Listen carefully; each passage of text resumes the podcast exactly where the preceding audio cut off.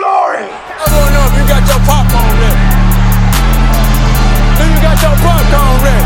I came out the womb, I was ready. And he's hit the end zone for an unbelievable touchdown. I would be honored if you played football for this team. Throw it up above his head. They can't jump with me. God, leave. Oh, they tackle him at the 40-yard line. Who can make a play? I can. Who can make a play? I can.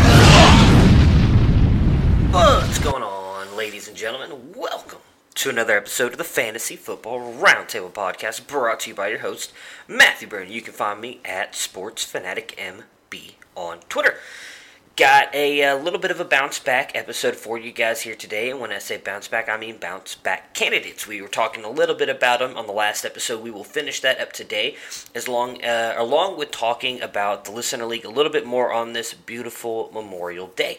That will be uh, pretty much all that we're going to talk about today. Nice short episode, allow you guys to get a little bit of listening in, maybe knocking out your honeydew list or barbecuing or whatever it is you guys got going on on this holiday. Uh, we do want to thank everybody who served. We really do appreciate them. Uh, for that, and uh, we will uh, we'll just jump right in and kick it off, and let's talk about the bounce back candidate.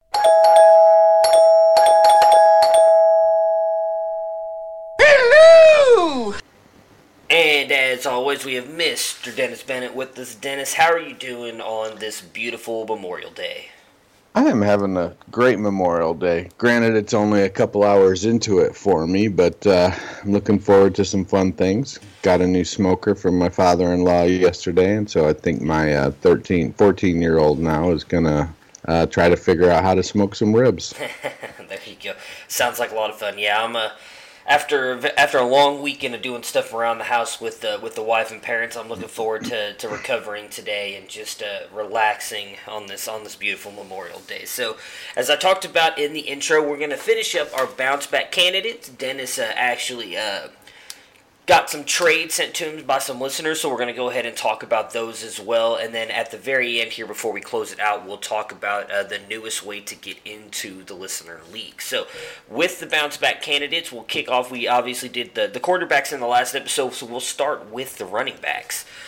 One of the guys who came out of college had a, you know a lot of hype that I can remember. Really has just struggled with injuries, missed a lot of last season. I want to say it was at least four games last year with the injuries. Yeah, he actually looked good at the end of the year. Is Dalvin Cook? New offensive line. We we thought that their well, we thought that their offense was going to be really good last year. Now a lot of people are saying it's because of the offensive line. Obviously, Dalvin Cook being hurt. What are your thoughts on him bouncing back to be a top twelve running back in 2019? I'm a I'm a big Dalvin Cook fan. Um, you know, he's very dynamic with the ball in his hands, and his uh, big issue has been health. Uh, he did play in 11 games last year, uh, averaged 4.6 yards a carry, caught 40 passes. Uh, I think that he is going to thrive behind that offensive line that they're rebuilding. Uh, they've got an offensive coordinator that wants to run the ball more. They brought in a another version of Latavius Murray and Alexander Mattison to uh, back him up and spell him. I think uh, Mattison's probably a little bit better than Murray, um, but I think Dalvin Cook is the unquestioned uh, stud uh, RB one there in Minnesota. So, provided health stays healthy, he's gonna uh, have a great year. I would expect probably with his pass catching, it wouldn't surprise me to get 16, 1700 yards from scrimmage. Um, you know, seven touchdowns, eight touchdowns. Uh, I, I, think they may try to do some goal line stuff with Mattison because he is bigger. Uh, but Cook isn't small by any stretch of the imagination, uh, coming in around 215 pounds. So uh, I'm looking forward to it. I, I, I think I've got him on one team. Uh, I'm starting to get into that uh, arena where I, I have more teams than I can uh, actively keep track of without using a piece of paper. Yeah, yeah, I hear you. Yeah, and, and I'm right there with you. I mean, if you go back and look at what he did last year, so he finishes the 29th running back with 134 points, but again, he was injured But out of all those games that he played, he only finished with two single digit games, uh, especially at the back half there when he came back. He had the 1.5, sorry, he had three. I'm sorry, I forgot the 1.5. Uh, but when he came back uh, from the injury, he had 12.9 his bye week. Then that was the 1.5 week. Then he had 15, 14, 16, 28, 12, and then 8 to finish out the year. I mean, that is exactly what we've seen from him when he's healthy. Uh, so I'm right there with you. Health is going to be the biggest factor. It's something you have to watch out for. That's why I would suggest getting Alexander Mattison if you're in a dynasty league. If you can grab him in your rookie drafts, I would suggest doing that heavily because I do think uh, many of us have talked about Alexander Mattison is a very good running back, and I don't think that he's going to steal carries away from Cook when he's healthy. But if Cook goes down, I think Mattison is going to be the one who fills in and is going to be the back that'll likely at least be able to get you some kind of replacement points until Cook comes back. But my hope is we'll finally get to see a full year of Dalvin Cook not injured, fully healthy with this Minnesota offense, and, and we'll get to see him rolling and, and being a guy that we all think he can be. Yeah, he's going into year three, and you know, being a uh, was he? I think he was a first round draft pick. No, he wasn't a No, first rounder. So uh, it- was he a second or third? I know he fell because of the off-field issues, supposedly. so he's he's basically playing for a contract extension this year, Yeah, and so being healthy is going to be at the top of his list, and so he'll go out and he's going to put up some good numbers. That's a high-powered offense there in Minnesota, and they have a real good defense, and so their offensive line is going to be the key to uh, their success. Bringing in Garrett Bradbury, they've rebuilt uh, a couple positions there, and I think that uh, by moving Elflein over to guard and uh, drafting Bradbury, that uh, solidifies that left side along with uh, Riley Reiff at tackle. Um, so it's. I, I think that the prospects for Cook having a, a, a breakout year this year are, are really high. yeah, I, I'm right there with you. Like I said, I think the the real only issue I think both of us see is just health. He, he's got to stay healthy, and then he'll produce. He's done it while he's been on the field when he's been extremely healthy.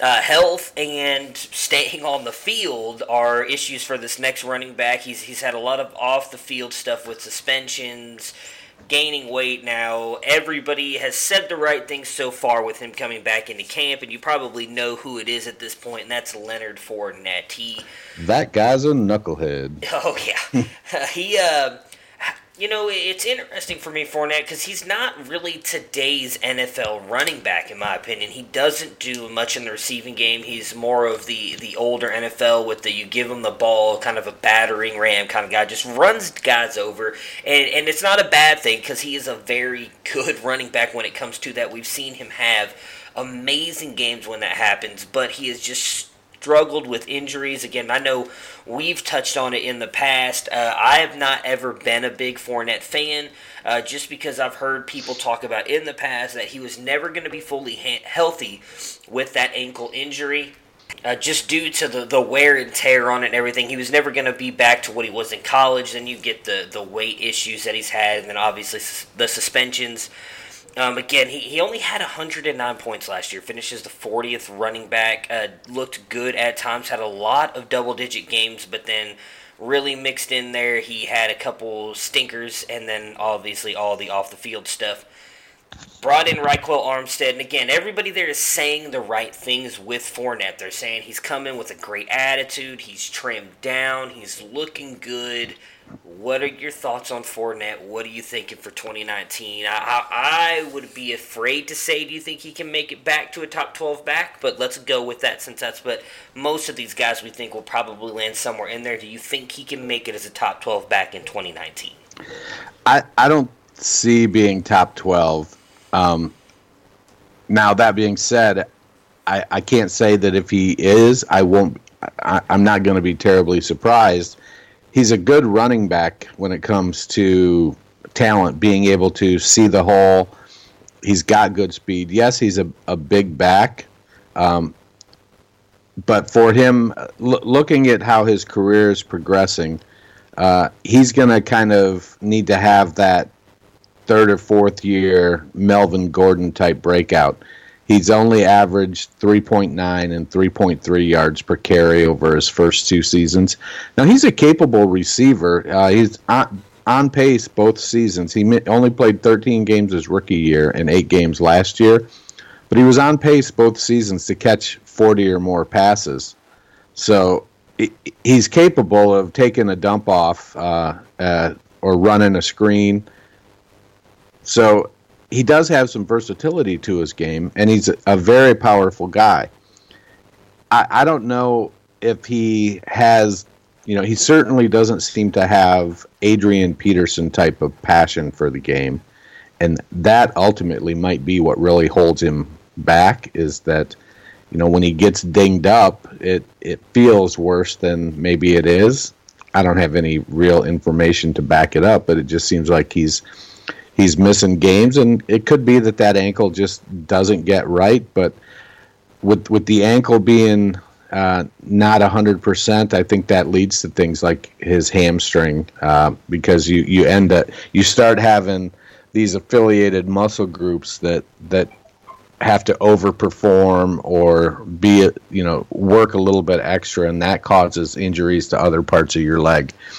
Um, Armstead's a, a, good back, and uh, has a very similar game to Fournette. I think that might be part of the reason that they brought him in, so that uh, if he comes out, they don't really have to change anything when they put Armstead in.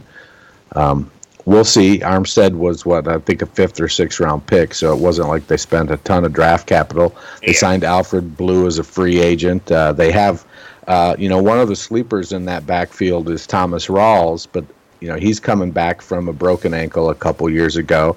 Uh, he he flashed in Seattle, um, and then he broke his ankle, and he never seemed to be able to get right with Seattle or the Jets, and now he's in Jacksonville. Yeah, uh, I'm interested to see how that shapes out. I mean, uh, they obviously have, uh, I think Benny Cunningham as well there. So likely someone's getting cut out of there. I can't imagine they're going to go in with all those running backs. I do like Alfred Blue, Blues. We've talked about um, before on the podcast. He, he just really couldn't do much in Houston. Uh, but that was also when they were made, or not made, but they were giving him more of a full workhorse role, which I don't think he lives up to. But he's a great receiving back, and I do think that if he's able to possibly help Fournette split time a little bit, that could help him out. Because I do think that when him and TJ Yeldon were at their prime together, they were both very good backs, but it just seems like Leonard Fournette's not going to get back to that, in my opinion. I agree with what you were saying when it comes to the ankle injuries and everything that you do. You compensate for that injury, which then leads to other injuries with your other parts of your body, especially if you're rushed back. And I feel like he does that uh, maybe it's the team pushing him to come back quicker than he's ready to due to them wanting him on the field. Maybe it's him. We'll never know. Uh, but I, I worry about him staying healthy, and I agree with you. I, I, think his his years of being a top 12 back are probably behind him at this point. Um, I still think he's a high end RB2. I would not be surprised if he finishes, you know, anywhere between 13 to 15 uh, but he could also finish a lot lower. I just don't see him being uh, a, high end RB1 anymore. Uh, now, I could be wrong. I do like the way that this offense is shaking up, shaping up with Nick Foles, uh, but we'll have to. I, I would rather, at this point, I would rather be right or I should, I guess, say wrong on Leonard Fournette. I would prefer to be wrong and, and him finish in the top 12 than me take him and watch him finish outside the top 12 because that would just uh, hurt my team. I actually think right now his ADP is in the third round, so he's someone that you could grab as an RB2, and I think that's perfect for, for most teams right now. If you can get him as an RB2, and then again, if he does bounce back and do does more than what we think he can be, then then that's going to help your team out a lot, especially in startup drafts. With the third running back here, he is a uh, he's a guy that me and Dennis are both have been high on for the past couple years. Um, kind of got Adam Gase there in Miami. I would say is a fair way to put it. Uh, he's he's looked extremely talented. He's you know I thought shown more often than not that he can be the lead back. He's just really not gotten the opportunities. It looks like he's finally going to get that now with his new head coach. What are your thoughts on Kenyon Drake in Miami for 2019? You know, Drake is a uh, very dynamic and explosive player, and it drives me crazy to look back at what could have been these past couple years with him uh, and, and just to to think that uh, you know Frank Gore, you're going to give Frank Gore 55, 60 percent of the carries. Now, that being said, Gore is a good back still, but he's he's not dynamic. He's he's a you know four yard to carry, and and that's it. He's you know getting up there. He's he's an old dude and great locker room guy. I think Frank Gore is you know one of the highest quality individuals in the NFL. But man, Kenyon Drake just shows some stuff. He, he had 120 carries last year, caught 53 passes. He finished as the RB 14 in what is by and large considered one of the worst cases of criminally underusing a running back uh, I've seen in I don't know how long. I, I, I can't. I, I just think somebody has got to say, look, I'm going to give you the ball and just see if you can handle it. Can can you can you carry the load? You know, he's six one and two eleven. It's not like he's not a scat back. He's a, he's got three down size. He average for his career he averages four point seven yards per carry. I, I, I'm just like give the guy the ball. He had nine touchdowns last year between rushing and receiving, mm-hmm. and you know, is is he going to be an RB one? I, I he could. I mean, he finished as the RB fourteen last year without getting uh, a ton of work. He had, you know, what was that, 173 touches total.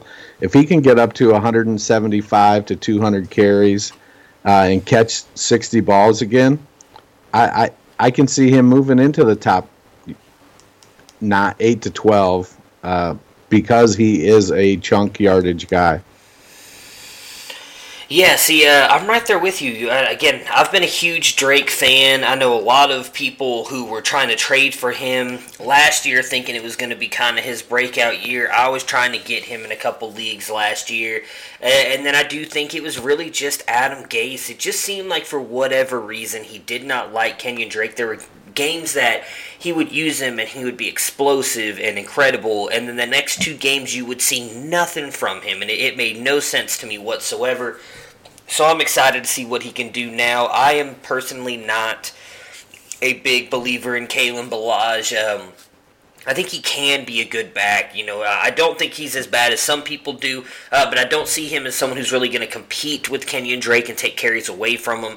I think Kenyon Drake is going to be the guy, and I think we're finally going to be able to see that because I do think Brian Flores is going to come in there and want to be more of a run heavy offense. We, we know that this team is probably not going to be that good this year. They do seem like they're trying. Well, they were trying to tank for someone in 2020. I actually think Josh Rosen is not a horrible quarterback. I don't think he's great either. Uh, but we'll see if they're still trying to make a move for one of those quarterbacks in the 2020 uh, draft. I would imagine now that they traded and got Josh Rosen, they're probably going to keep him and move forward with him. And so I'm interested to see how this offense and everything is going to come together with Drake. They really need some help at wide receiver, but I think Kenyon Drake right there is going to be the anchor this year, going to lead that offense and going to. I agree with you. I think he has a real, realistic shot of jumping up into the top 12 uh, at running back this year.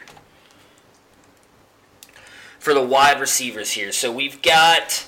Uh, four guys. The first one um, we're going to start with is uh, Marvin Jones in Detroit. He's really kind of been the guy the past few years. I, would say kind of a no, really no such thing as a fantasy sleeper anymore, but a guy that you could get late um, in your drafts, and most people were drafting as like a wide receiver two, three, sometimes even four that was producing wide receiver two numbers every year. Him and Matthew Stafford have had a really good connection. This year, or this past year, not so much. Now, some of that again is due to injury. We, we did see a little bit of an emergence there of Kenny Golladay, uh, who really kind of stepped up there when Marvin Jones went out, and really everybody went out. I mean, they traded Golden Tate away as well, which I think really kind of affected that whole Detroit offense, but you are the resident Detroit Lions fan, and uh, you know, I would imagine you've got some kind of opinion on Marvin Jones here. So, what do you think Marvin Jones is going to do in 2019? Where do you think he falls as a wide receiver? Well, You know, Stafford threw the ball 555 times last year. Um, and so that leaves plenty of room for Jones to uh, pick up some targets. Uh, they lost, they, like you said, they traded away Golden Tate. Um, in seven games, Tate had 70 targets. Uh, Golladay had 120 targets on the year. Jones, uh, in nine games, had 62 targets. So I, I think Jones is going to clearly step into that uh, wide receiver two role there. They brought in Amendola to play the slot. And I think that's just a nothing burger. Uh, he's definitely not on par with uh, uh, uh, Golden Tate when it comes to being a slot guy. Yeah. Uh, I think T.J. Hockenson is more likely to step up and take some of those slot uh, targets. on Johnson's a, a, good pass catcher. Uh, w- wouldn't surprise me to see Theo Riddick on the field with on Johnson and Theo Riddick out in the slot. So D- Detroit's going to be who Detroit is, which means you know they paid Matt Stafford a lot of money and they're going to let him throw the ball and they're also going to run the ball with on Johnson. So over a 16 game season, uh, two years ago, uh, Marvin ha- had 61 catches, but he averaged 18 yards per catch. For his career, Marvin averages uh, 15 yards. So he's going to be a downfield threat. Um, and Golladay's the the big body guy uh, at six two or six three. He's he's the big wide receiver. Marvin's a, a pretty good sized fella as well, but Marvin kind of has that uh, outside speed um, role more to himself. So while Marvin will clearly be the number two on the uh, the Lions, I could see him putting up a. Pro- I can see him setting a career high in catches this year with you know 70, 75 catches. Mm-hmm. And if he averages a you know his historical average of 15 yards a catch, that's going to make for a, a, pretty good year. He knows how to get into the end zone. He's got a, a season of nine touchdowns, and he scored 10 touchdowns one year in Cincinnati. So he, he's definitely not afraid of the end zone. Typically averages about uh, five touchdowns a year. So I can see a 70 reception for a thousand and 1,100 yards and six or seven touchdowns coming for Marvin this year. I think that's going to put him squarely uh, in the the mid range wide receiver two talk.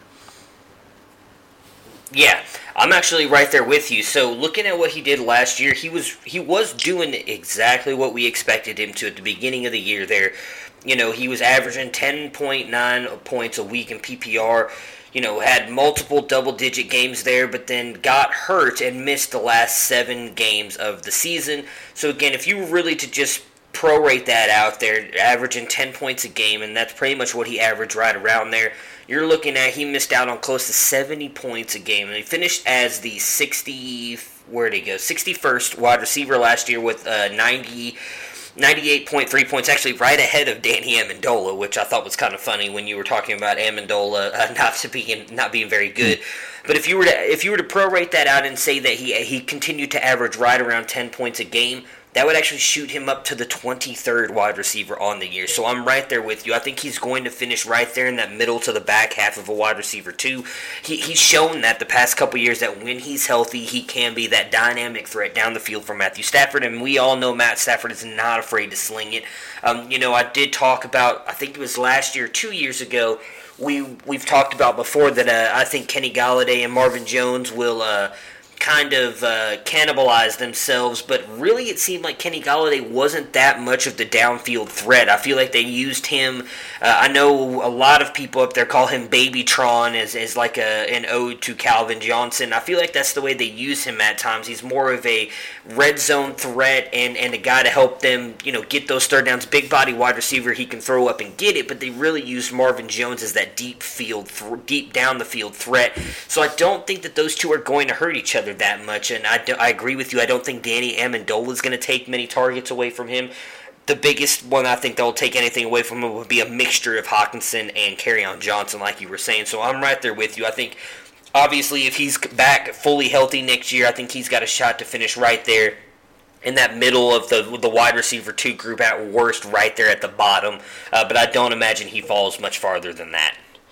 Yeah, Detroit was 13th in the NFL in pass attempts last year, so I would expect them to be right around that same uh, range, that 10 to 15. So that being said, Jones is going to step up the pecking order. I, I do think that uh, he was more of a 2B with Golladay last year while Golden Tate was there. Mm-hmm. And now this year with Golladay, I'll be the number one and he'll be the number two, and it, it'll be more clear. So his his volume will increase.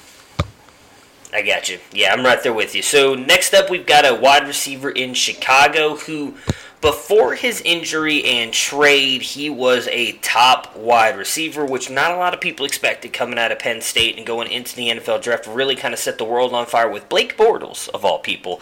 Allen Robinson in Chicago.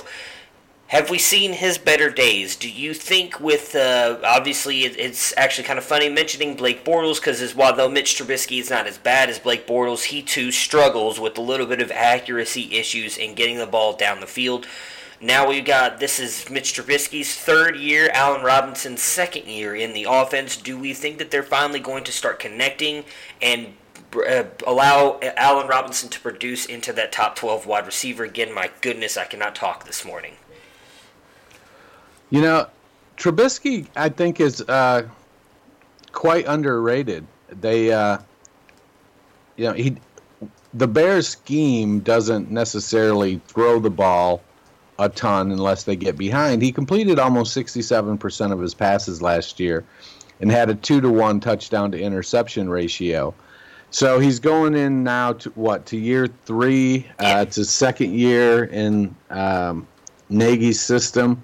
So I expect Trubisky to take a step this year, and you know they've got David Montgomery and Mike Davis where they used to have Jordan Howard. So they have a better set of running backs to go along with you know pass catching back Tarik Cohen, uh, and so they're not going to be as locked in when the number one running back is in there. People won't automatically be able to look at the the players and go, oh well, they're definitely going to run the ball here.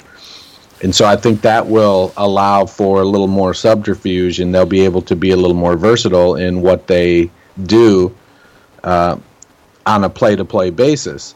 So Trubisky had 434 attempts last year. Um, I could see that bumping up to 475, 480. Um, and Robinson, you know, last year, uh, where did he come in at? Uh, he only played 13 games, and he caught, he had 94 targets, 55 catches. Taylor Gabriel led the receivers, the wide receivers, uh, in receptions last year, and I don't think Taylor Gabriel is anybody's uh, version of a wide receiver one. no.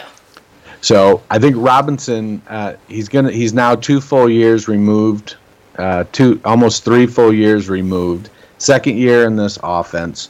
Um, so I think those past injury concerns are behind him.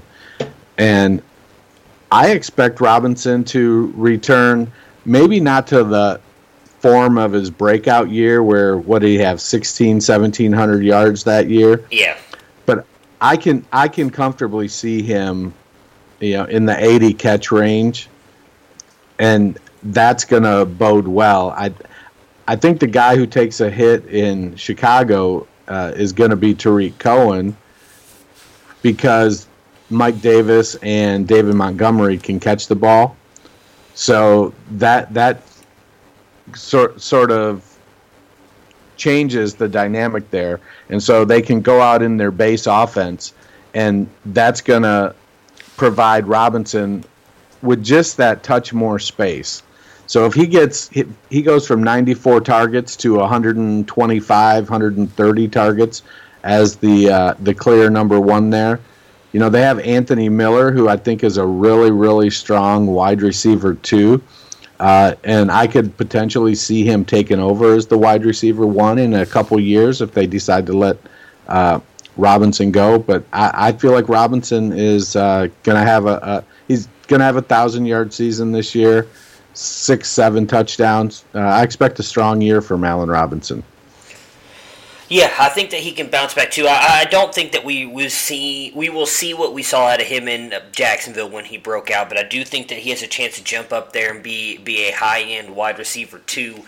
I just don't expect him to, to ever be able to produce those numbers again. I think a lot of that is just the offense, though, in Chicago. I do think that they're going to continue to be very run heavy with David Montgomery. I mean, we got to think they only had one uh, one pick up there, and they actually, I believe, traded. No, did they trade up to get David Montgomery, or did they st- sit there and let him fall? I can't remember, but I, I know that they took him, only having like one pick in those first three or four rounds. So the fact that they took him speaks volumes to me. I think that they do plan on running the ball. They're going to use David Montgomery.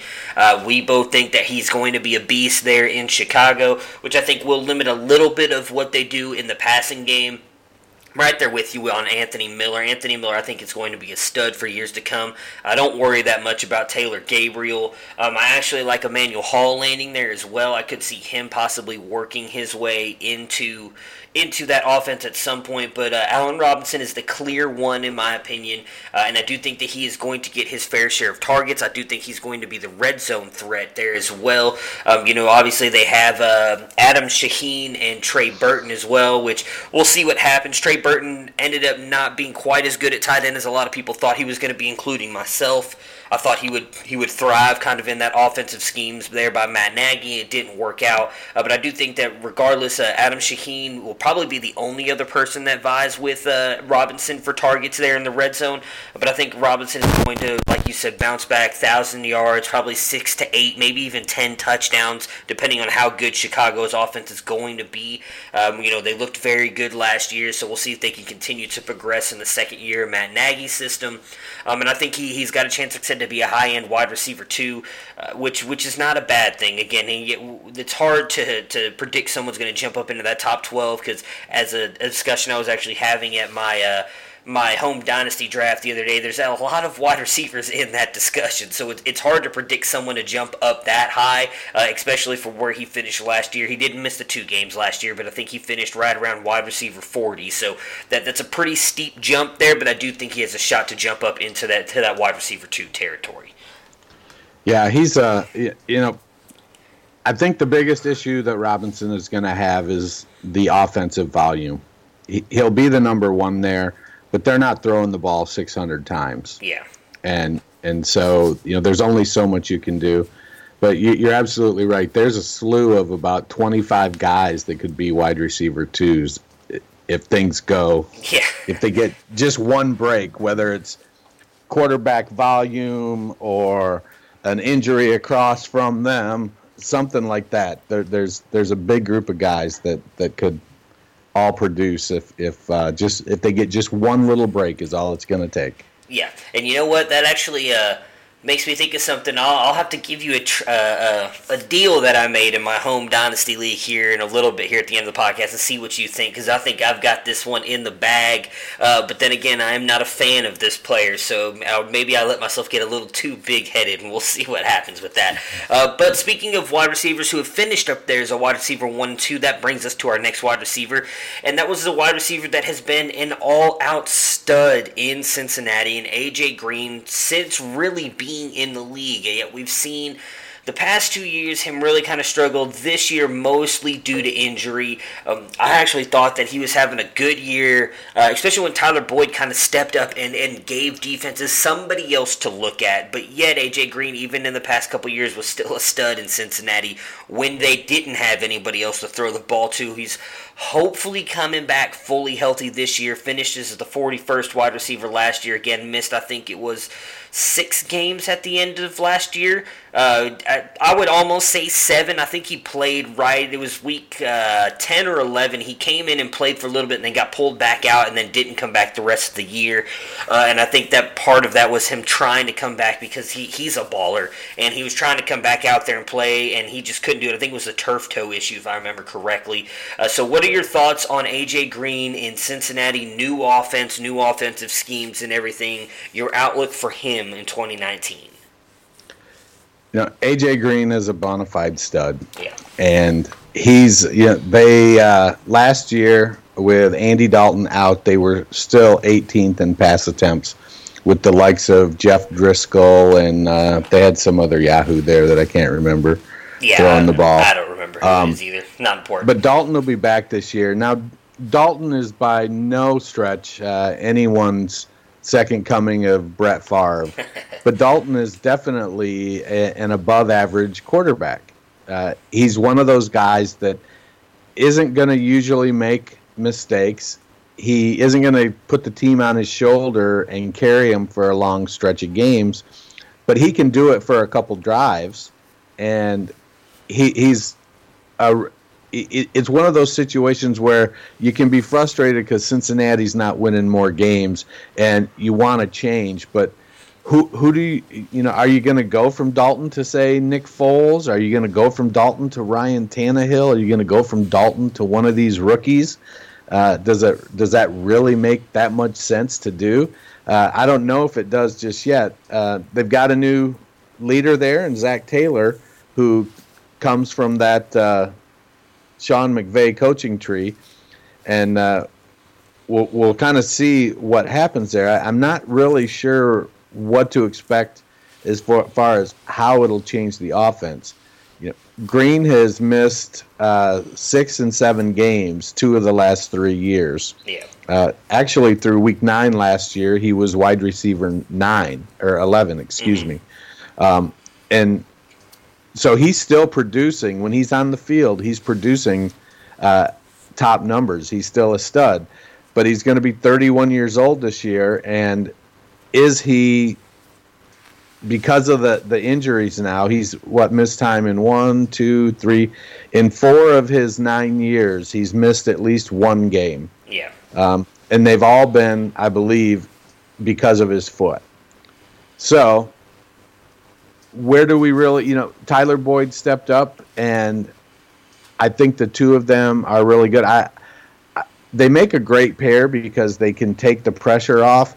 But Cincinnati doesn't have a, a great tight end. Mm-hmm. They, they, I, I don't think the group of John Ross and Alex Erickson and Josh Malone and Auden Tate. Uh, I don't think any of those guys strike fear from the wide receiver three spot. Um, so it really comes down to Boyd, Green, and Mixon that have to drive that team down the field. And that's a pretty solid core.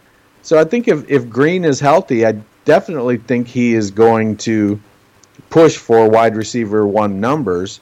Um, I think the biggest threat is going to be Tyler Boyd coming on. If, if Boyd continues to ascend, then that pulls some of the targets away. In, in set 2017, Green had 143 targets.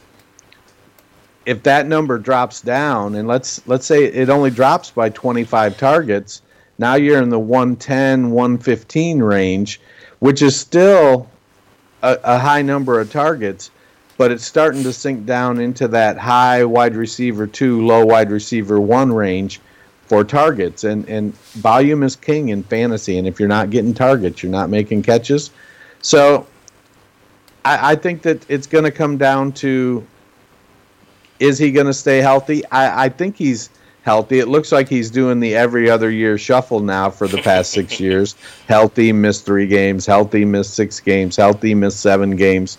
So it seems like 2019 is is destined to be a year that he's healthy yeah, that is my hope for him this year. I really do hope that he can stay healthy. You touched on he finishes the wide receiver nine or eleven while he was uh, while he was healthy. double digit points in every single game except for one throughout that first stretch there. He was averaging 14 points a week. I mean, he was the stud we all remembered him to be. That injury, I think, really affected him. And I mean, I don't know if any of you have had turf toe, I've had it before. It is not a pleasant injury, um, you know. And I'm someone who I stub my toe and I'm down for a couple days. Like I, that was a, it's a painful injury, and I can't imagine what it's like trying to run around out there. I can't imagine it's one of those injuries that you can either shoot up either uh, to kind of numb the pain because if you miss and you numb your whole foot, you're gonna be running around out there like with a, you know, I would imagine mm. running around thinking you don't have another foot there when you're throwing it down. So,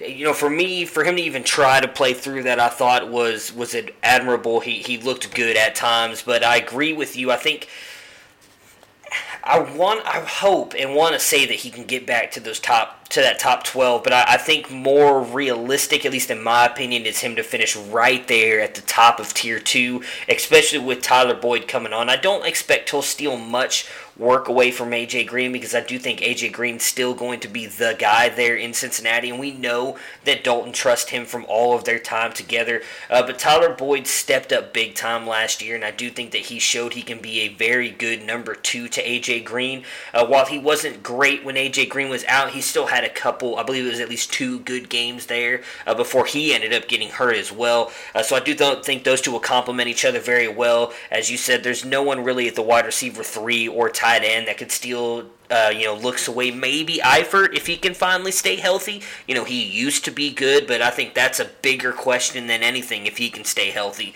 Um, you know, Mixon, Bernard, Anderson, Williams there in the backfield. I don't imagine any of those guys steal a lot of receptions away from those two. So it's going to be the Green and Boyd show there with Dalton. I agree with you. I don't think they should go rookie wide, uh, rookie running. My goodness, I can't even speak. Rookie quarterback.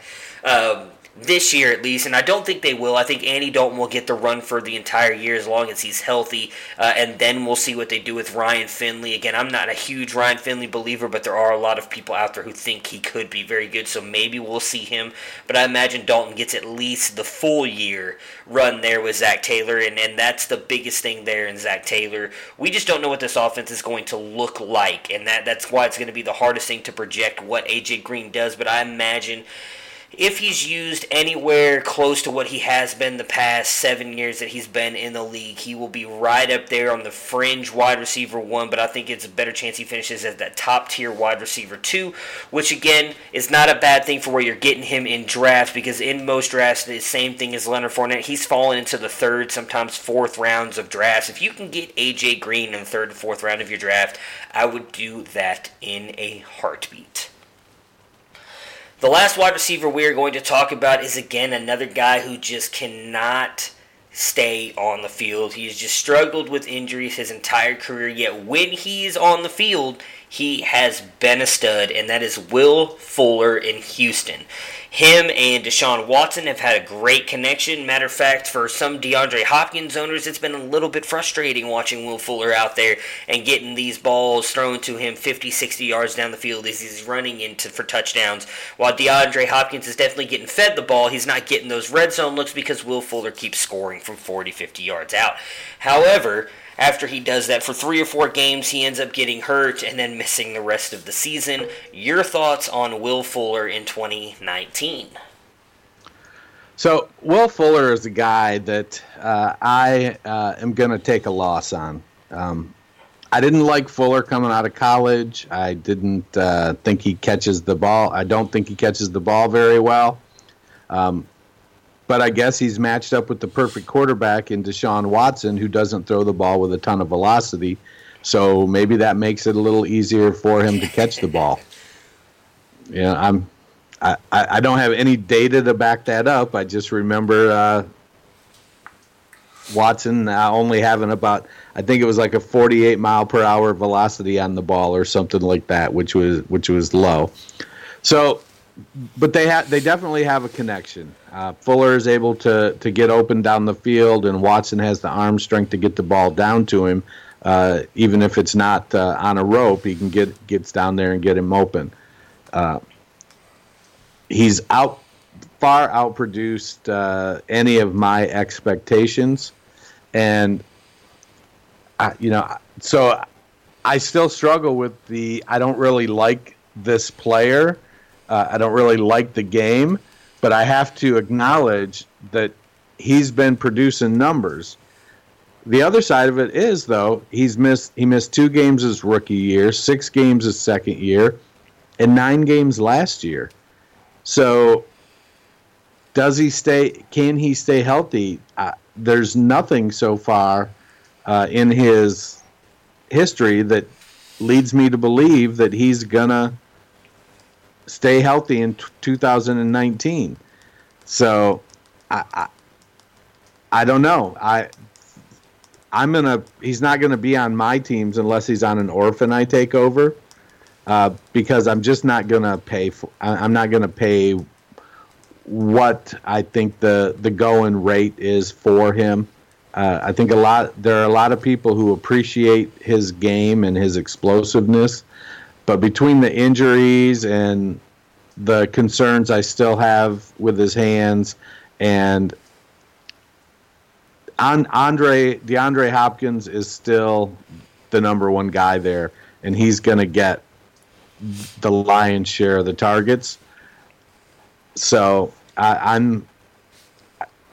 I don't know what you where you would project uh, Fuller. I suppose if he stayed healthy over the course of a year, you know, a low end wide rete- wide receiver too, he might be one of those twenty five guys that could be in the mix there. Um, but I think he's more of a wide receiver three kind of guy.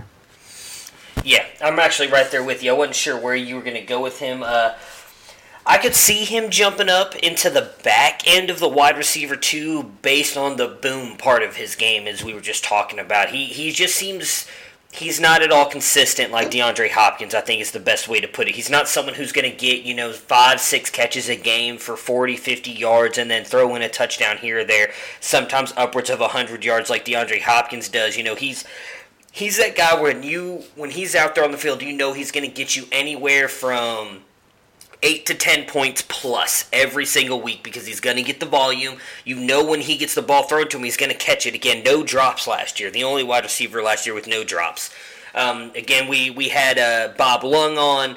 Uh, I don't even remember. That was four or five episodes ago with his consistency guide, talking about how DeAndre Hopkins is getting close to breaking Antonio Brown's uh, 100% consistency rating over, I believe it was 18 games um, or two seasons, something like that. So Yep. Hopkins has been a beast, and that is not Will Fuller. Will Fuller is the boom to that, and I do think that if he can stay healthy, we will see more of that again. He's he is a dynamic threat. He he can get down the field. I mean, we I remember watching a game last year where he had already caught. I think it was like a thirty-yard touchdown bomb, and then like three drives later, he got open behind the coverage. Deshaun Watson throws it. It was going to be another forty or fifty-yard bomb, and he dropped it. So he has that ability to get behind coverages, but he's got to catch the ball and he's got to get in the end zone, I think, to really produce for you in fantasy. And so I'm with you on that too. He's someone that I'd rather not have unless you're getting him really late. If he's someone that I can pick up in a in a startup draft is like my wide receiver four. I'd probably take it just based on the boom and the upside there, and same thing with redrafts. But if you're trying to, if you're having to get him as your wide receiver two or three, I'm probably not taking him because I want more consistency. I want guys that I know I can plug in every single week and are going to get me a, a decent floor compared to the boom upside that you really just don't know is going to be there, especially if he's even, and especially if he's going to be on the field. Yeah, I think uh, looking at the consistency guide here, uh, Fuller was like wide receiver 69. Yeah.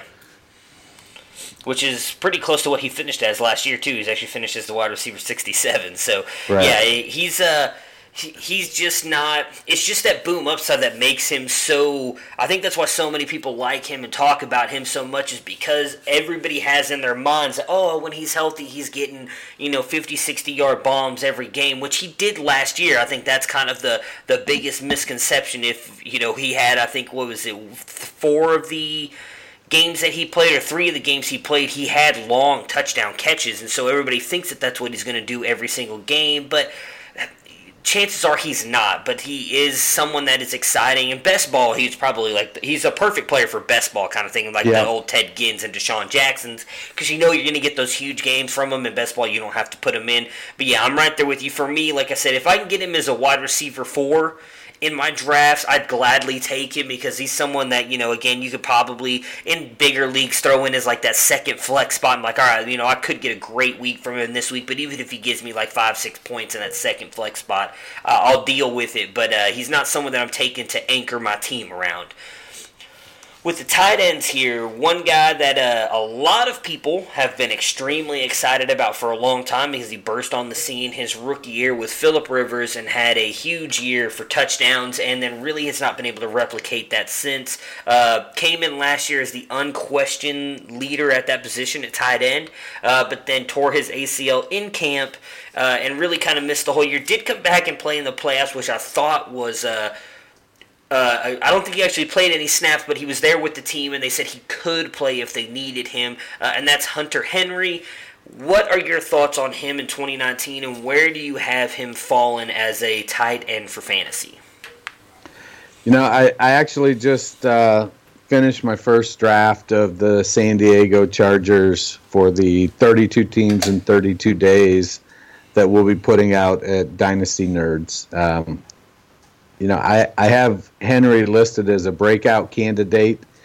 Uh, there's going to be 85 to 100 targets available for the starting tight end uh, in uh, Los Angeles. And I think that at uh, 70%, 65, 70% completion rate, you know, tight ends are going to be shorter, higher, com- higher completed passes. Um, I, think Henry has definitely the possibility to put up a, a 60 to 70 catch season. Uh, hi- his only real competition for red zone targets is going to be Mike Williams. So the opportunity uh, exists there for Henry to have that breakout. You know, it was it was kind of a bummer last year. He came came uh, on, and Antonio Gates retired, and the expectation was that he was going to take that leap. And I've seen some uh, dynasty tight end rankings that have him uh, ranked at four or five. I don't know if I'm ready to go that that high yet. He missed two games in his second year um, and all of last season, so he's had some injury issues. But he's averaged uh, in in part time play. He's averaged 40 catches uh, a year, and he's caught 12 touchdowns in those first two seasons. So I can definitely see him dropping into that wide receiver, or excuse me, tight end five to eight range with tight end, you know, four upside, three upside, maybe even if one of Wow, the big okay. three fall off. Yeah, it, it's going to come down to is he going to get the volume? Well, the Chargers they throw the ball a lot, and if Melvin Gordon stays healthy, he gets a lot of targets. So Keenan Allen is a target vacuum, uh, and he is going to get his 150 targets. The Chargers like to throw the ball with Philip Rivers and Mike Williams. Uh, with the departure of Tyrell Williams, uh, there's going to be some targets to go around for Mike Williams and Hunter Henry.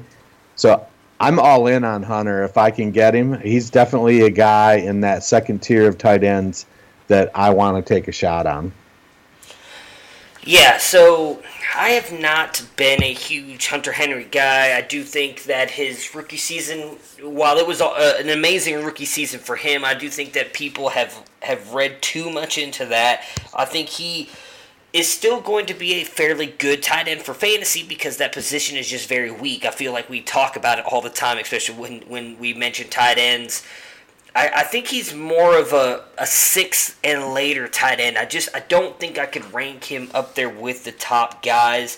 You know, I know that Philip Rivers it seems likes to go to the tight end a lot, but I think that was just because it was Antonio Gates and he had that that comfort comfortability is not a word. He, he had that comfort though with he had the relationship there with Antonio Gates. He felt comfortable throwing him the ball.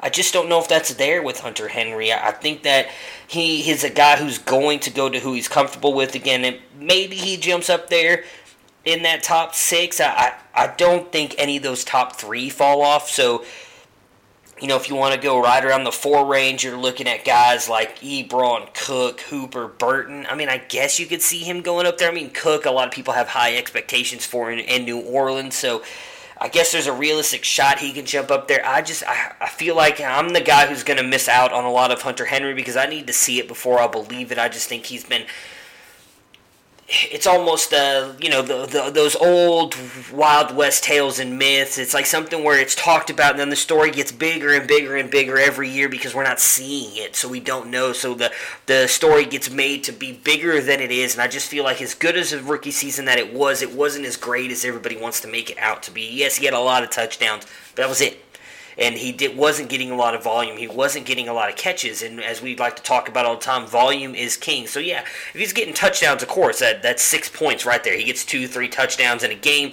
He's going to put up great points. And again, tight end, not a lot of tight ends score three touchdowns in a year. So he's going to jump up in the ranks there. I just don't think that he's going to be this volume king that some do. So for me, I think he's like a six lower tight end. I don't think that he's going to jump up there that high, but again, like I said, I, I, could be very wrong on Henry. He's a guy that I've not been a huge fan of. I just, I just don't think that he's as good as others do. So for me, I don't think he jumps up too high. Uh, but again, I don't think six is a bad place for him to fall. I just don't think he makes it much higher than that.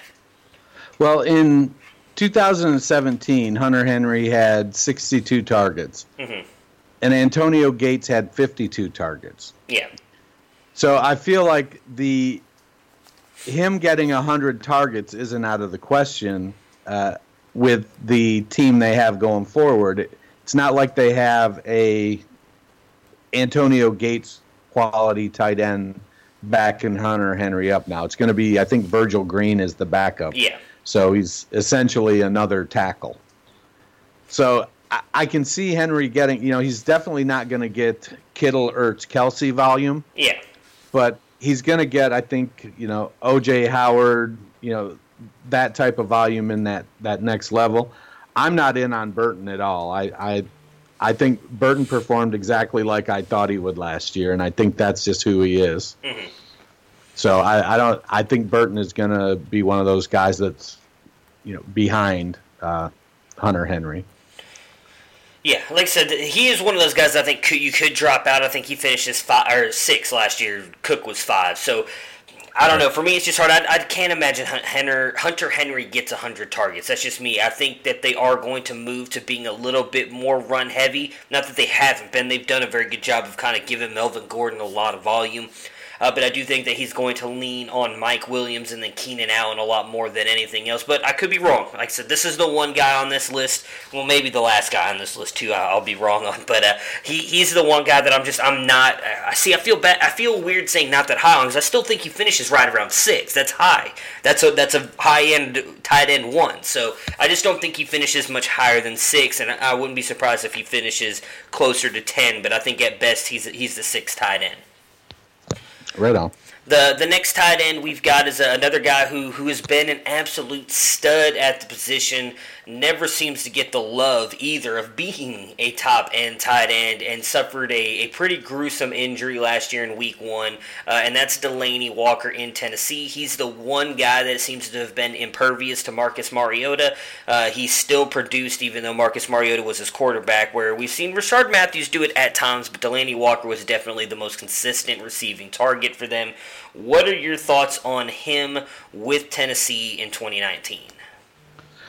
You know, at 35 years old, Walker is is going to have uh, a bit of a mountain to climb coming back from that injury. He's been generally healthy throughout his career, so it is one of those fluke injuries that occurred. I definitely think he'll step back in. Uh, he's going to be the starting tight end. Jonnu Smith that uh, a lot of people were high on. I, I, just I don't feel like he stepped up like he needed to last year, and so I don't think he poses any real threat to Delanie Walker as the starter. Uh, the bigger threat, in my opinion, is going to be that if they start pounding the ball with Derrick Henry, that takes away, you know, that eats up the clock and it cuts down the number of passing plays. And A.J. Brown being a uh, close to the line wide receiver. You know, Brown running a lot of those short crossing routes like uh, Walker used to do, and you know things like that.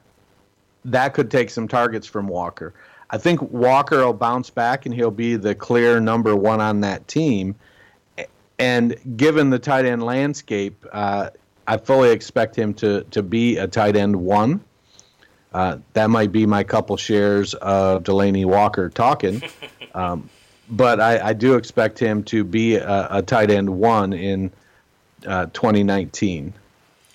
Yeah, and and I'm I'm lockstep with you on Delanie here. Again, he's he's been someone who's been extremely good. I know a lot of people don't think that he has been, or his name just doesn't come to your mind. Maybe it's because he's in Tennessee. Again, you just don't think of him being as a top t- top tight end, but he has been the past I think three or four years. So I do think the the injury is going to be the most interesting part of it. I guess is can he bounce back from that? Because it's a pretty serious ankle injury. Uh, it's it's going to be questionable, I think, of him being out there on the field, of how healthy he really is. But I don't think Jonnu Smith really is competing with him that much. I mean, Jonnu Smith did much to nothing last year, uh, and and Delanie Walker was out, I believe, pretty much the entire season. If I remember correctly, that happened in Week One because I it had did. him uh, in one of my one of my leagues. Uh, he was my tight end. I ended up having to trade for George Kittle, which you know I'm not too mad about now. But uh, I ended up having to give quite a little bit to get a different tight end because I was you know hoping Delanie Walker was going to be what I thought he was, what he could be, uh, and I do think he has a chance to bounce back. I I hope he does because I imagine he doesn't want to end his career on that injury. So I hope he's able to come out uh, and produce like he was, but I, I do worry a little bit of him losing as, as well a little bit of targets like you were talking about with A.J. Brown being there because I think A.J. Brown uh, is an absolute stud. But again, uh, probably say this two more times with the next two guys we have on this list. Uh, tight end is very weak right now for fantasy, so I would not be surprised if, if Walker's able to jump up there, but uh, into the tight end one area. But I would love to see him get back into that top five where he's been the past couple years. Yeah, J- Jonnu Smith for all of the athletic profile he brings to the table. Uh, with Delanie Walker out last year, put up a grand total of 20 catches. yeah.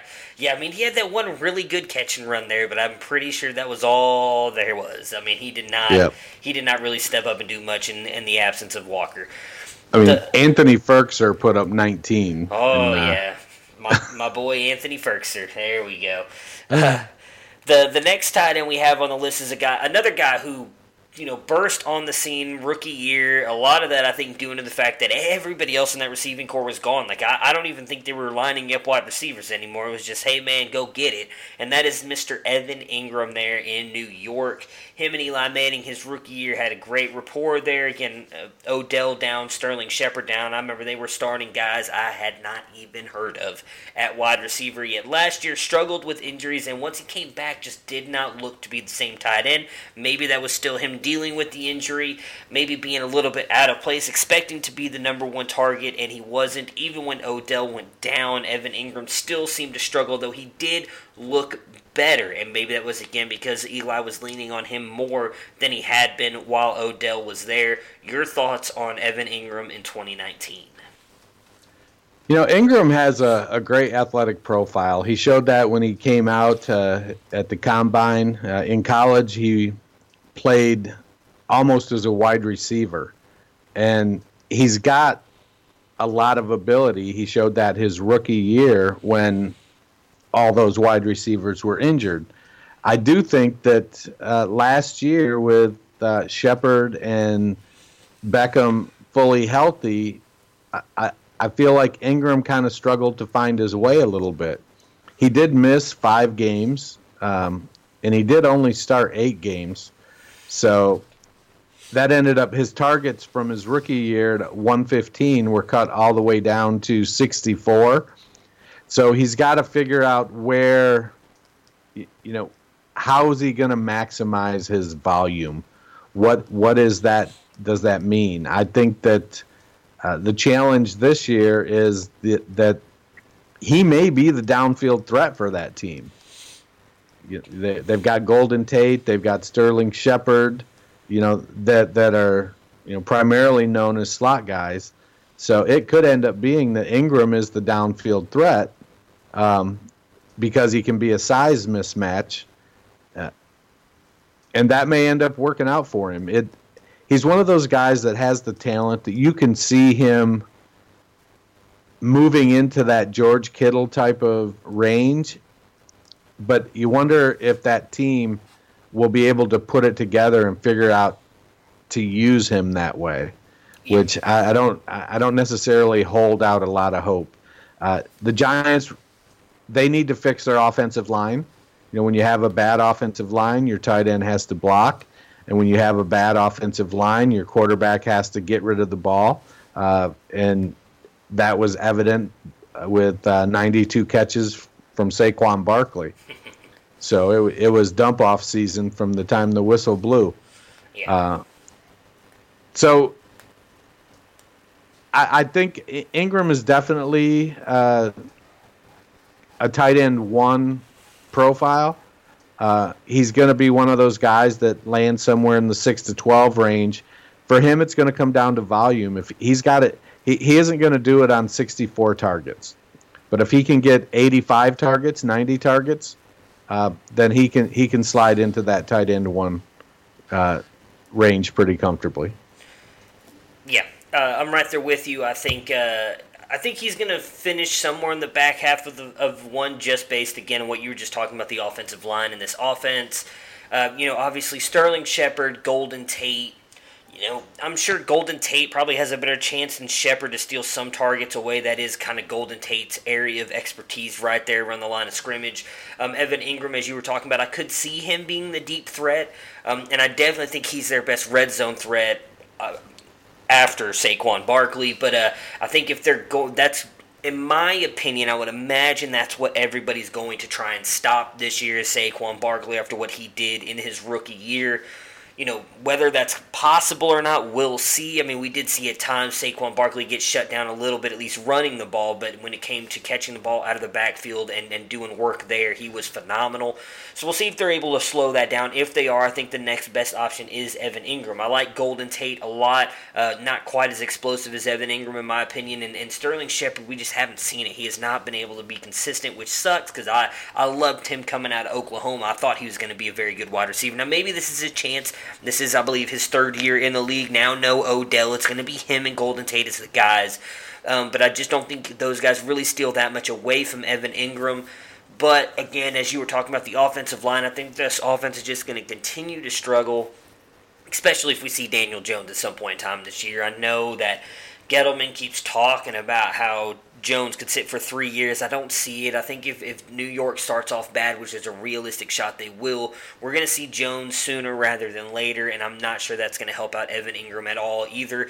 Based on talent alone, I would put him in the top 10 at tight end uh, for fantasy, but I just don't know if he finishes much higher than that right now. But he's still young uh, and still has a lot of talent. I think that he's going to be good for years to come, but I'm not sure he jumps up into that into that elite category just yet.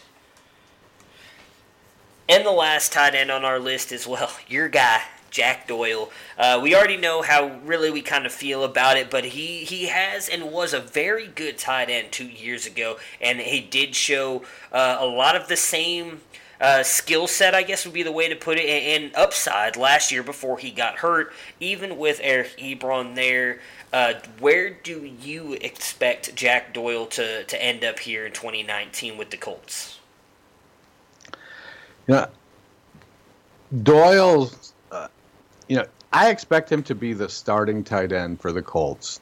Um, but I also think that his target volume is not going to be what it was in 2017.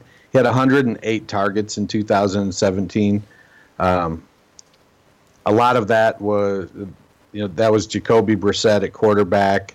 Um, that was T.Y. Hilton, really the only wide receiver. Um, Frank Gore running back. So it, it was not a dynamic offense by any stretch of the imagination in 2017, and he, he was essentially the the safety valve, um, and so he got got a lot of those dump off passes. Uh, I think Doyle will start because he's a good blocker, uh, he's a good receiver, and Ebron will be the second tight end, but Ebron is going to be fighting for targets with uh, Devin Funchess and Parris Campbell.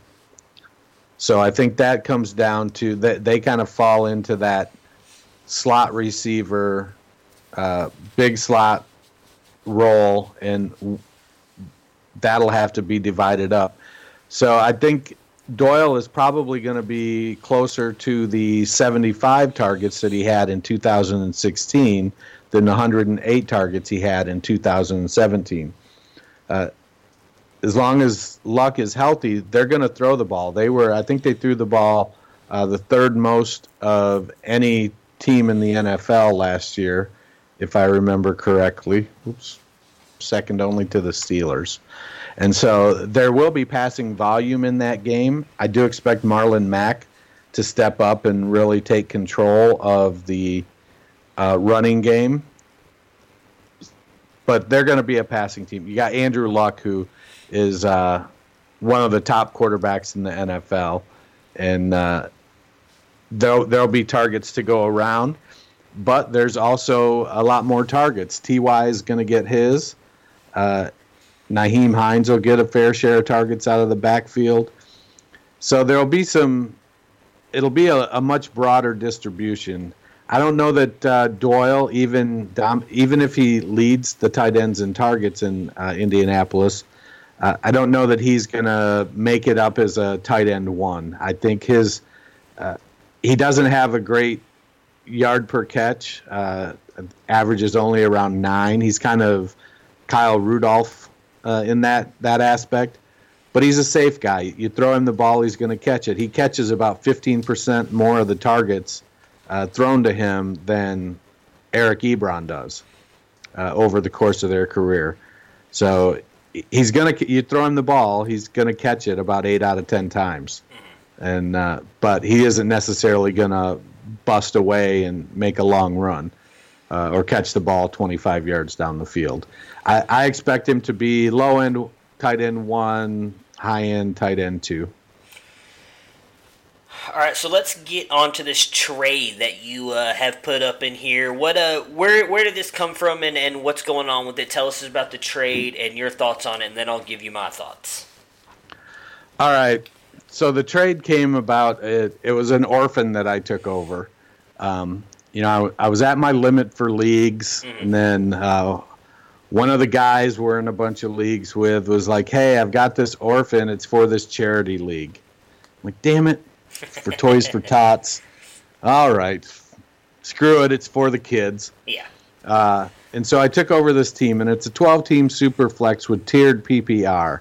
So tight ends get two points per reception, wide receivers get one and a half points per reception, running backs get 0.75 and it also has big play bonuses. Mm-hmm. So a touchdown between 40 and 79 yards gets two extra points.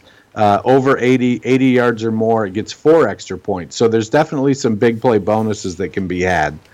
Um, it's a super flex league, and so you can start two quarterbacks. And this team had uh, Russell Wilson, Marcus Mariota at quarterback, and uh, I forget who the other quarterback was, but they're they they aren't going to start anywhere. Gotcha. It's it's a deep backup, um, and so I really felt like with Mariota, if I couldn't move Mariota, I needed to at least go get Ryan Tannehill. Mm-hmm. Now we all know about my love for David Montgomery. well, the rookie draft had already taken place in this league, yeah. and this this person drafted Miles Sanders. Mm-hmm. So I was kind of excited to have uh, my first share of Miles Sanders, even if it came via adopting an orphan. But then uh, so a guy reached out to me and he was like, "Hey, are you interested in?" Uh, or I, I had reached out to him about what it would take to get Tannehill, and he made some comment about, oh well, a lot more, you know, more than you would think, uh, yada yada. I'm like, okay, well then, do you want to trade for Mariota? Yeah. Because from where I sit, I if I'm looking at a, a situation like Mariota and Tannehill, I want to try to get both of them so that I, I have that I, I at least have a player if something goes wrong. It's like Rashad Penny and Chris Carson. On the teams where I have one of them, I've tried to get the other one Yeah. to make sure that I get got myself covered. So the depth chart was pretty good. I have uh, David Johnson and Lev Bell at running back with Miles Sanders, and then Jaylen Samuels, Justin Jackson, Ito Smith, and Kenneth Dixon. So there's some potential for breakout there. Sanders was clearly the running back three. I think he's going to get more volume than any of those other guys, but I certainly wasn't going to be starting him over DJ or Bell. Right. At, at r- wide receiver, I had A Rob, Sterling Shepard, uh, DJ Moore, Marvin Jones, Pettis, Sidney Monk or Sidney Moncrief, Donte Moncrief, uh, Trey Quinn, Josh Reynolds, Tyreek Hill, Kelvin Harmon. So while I have pretty good depth at wide receiver, I I felt like I lacked a, a, a true top end wide receiver. Uh-huh. Uh, I believe A Rob is gonna gonna have a good year, but I'm you know I wanted to hedge my bets a little bit, and so after our little joke back and forth about trading for Tannehill or trading for Mariota, uh, he reached out and offered me Brandin Cooks for and Ryan Tannehill for Miles Sanders. To me, I felt like that was an easy accept, uh, and now I've never. I, I'm just coming around to Brandin Cooks. Uh, he's always been one of those guys that puts up numbers, but he just kind of goes unnoticed, and he's moved around to three or four different teams, and just doesn't seem to get the respect that he deserves. Yeah. So I, I hopped on the Dynasty Trade Calculator to take a look, and, and I was able to put in the settings. The only thing it wouldn't allow for is, is the tiered PPR, but it does allow for PPR scoring, Superflex, tight end premium. Yeah. Uh, and so Miles Sanders came in on the, the Dynasty Trade Calculator at a 17.1. Um, Ryan Tannehill, uh, the aforementioned uh, backup quarterback, uh, actually was lower than I expected uh, for a super flex league. He was only 1.4 points. Gotcha. But Brandin Cooks was 30.1. wow. I know, and I was like, wow, so that makes this trade on the calculator a 31.6 to a 17.1. And I, I was a little stunned that the gap was that big. I do think Sanders does have some big playability, but I don't know that. You, you know, I'm not. I'm not comfortable that he's gonna. You know, he's not gonna get the Saquon Barkley volume of big plays. Yeah. And maybe maybe once, you know, big plays, honestly, from the running back position, they're rare. They don't really happen. That there's not a ton of plus 40 and plus 80 yard touchdowns. Um, but at wide receiver, especially in a, an explosive offense, th- there's a, a a lot higher uh, opportunity. Now they're they're riskier. There's a lot a lot more incompletions occur, things like that. But Cooks is the deep ball threat in, in uh, the Rams offense, and he's put up over a thousand yards every year for the past five years. I think doesn't matter if he's in New Orleans or Miami or New England or Los Angeles. He's putting up a thousand yards. He's catching a bunch of balls, and so I, for me, it was an easy accept. Yeah, uh, I'm right there with you. I think just based on uh, the depth of your team there, if you didn't have DJ and Bell, I think it'd be hard for me to, to do. You know, it, or I guess I should put, if Sanders was going to be your RB two, uh, it would have been harder for me to do than that. Even if it was still that, I would imagine it'd still be obviously that kind of slided in your favor to take it. But having David Johnson, Le'Veon Bell makes that a much easier trade because while I love Miles Sanders, I again I've talked about yeah, as you're probably looking at some point in time this year he takes over in Philly. but you have multiple guys that you can put in back there. I see you also you forgot to mention Singletary. It, I'm Oh, very yeah. big on Singletary. I think he's going to be the guy in Buffalo at some point in time. No, I don't think he's Miles Sanders, but he still has a chance to be a starting running back. So with him, Jaylen Samuels, Jackson, Ito, you know, I think all those guys could very easily fill that third spot, which is what Miles Sanders was going to be anyways for you, or a bye week fill in, assuming Bell and DJ stay healthy the entire year. So yeah, I actually love the trade for you. Uh, pairing Brandin Cooks and A Rob together, you know, A Rob the the high end wide receiver two, maybe even low end wide receiver one, and then Cooks has been a wide receiver one uh, pretty much every year he's been in the, in the league. To get those two uh, really to kind of anchor your wide receivers, and then throw in a bunch of guys, especially DJ Moore and uh, Dante Pettis, who has a, obviously a realistic shot to be high this year. Uh, I, I love man. I think it, I think it was a great move for you. Tyreek, you have as well. You know, we'll see what happens with him and all this stuff off the field, but uh, yeah, I think it is a solid and, and good move for you, especially and also backing up Mariota. Yeah, I you know, I, there one of the philosophies I try to employ in playing fantasy football is to reduce the amount of risk. And when you have Marcus Mariota, I think you have to you have to reduce the amount of risk by getting his backup. And so I I probably would have given uh, a little bit more in terms of a draft pick than Tannehill was worth to get him. But when this offer came over, I, I was frankly stunned and and and it, it the uh, my initial response was and and it was a little bit I, I my initial response was well I'm not as high on Sanders as others send in the chat Uh huh. but yes I'll accept that trade Yeah. send um, because I, I was, you know, and I put it up as a poll on Twitter, and the Sanders side won 52 to 48 or 53 to 47. Yeah. So most most people were all over the Sanders side, but uh, you know, I felt that it was an easy win for me. So No, yeah, Uh, I'm right there with you. People have that rookie fever. Yeah, well, and I think a lot of it too is is just running backs. I feel like they get valued higher than most other positions. Like I said, when I first looked at it, uh, before you kind of explained everything behind it, for me, I was leaning Miles Sanders, and because I also think Brandin Cooks kind of gets a. Um, a negative look on him sometimes for some reason. Everybody, in all in all honesty, again, then I'll lead this right into the bet that I made this weekend. We were talking about Cooks and Robert Woods because all these people seem to think every year that those two cannot do it again in LA. Yet they've done it the past two years in LA and, and made it work. So I just think that he gets kind of this negative connotation on him because he's in it with, it with the Rams and they feel like they have so many weapons he can't do it again. Uh, so I think that's probably something that played into it.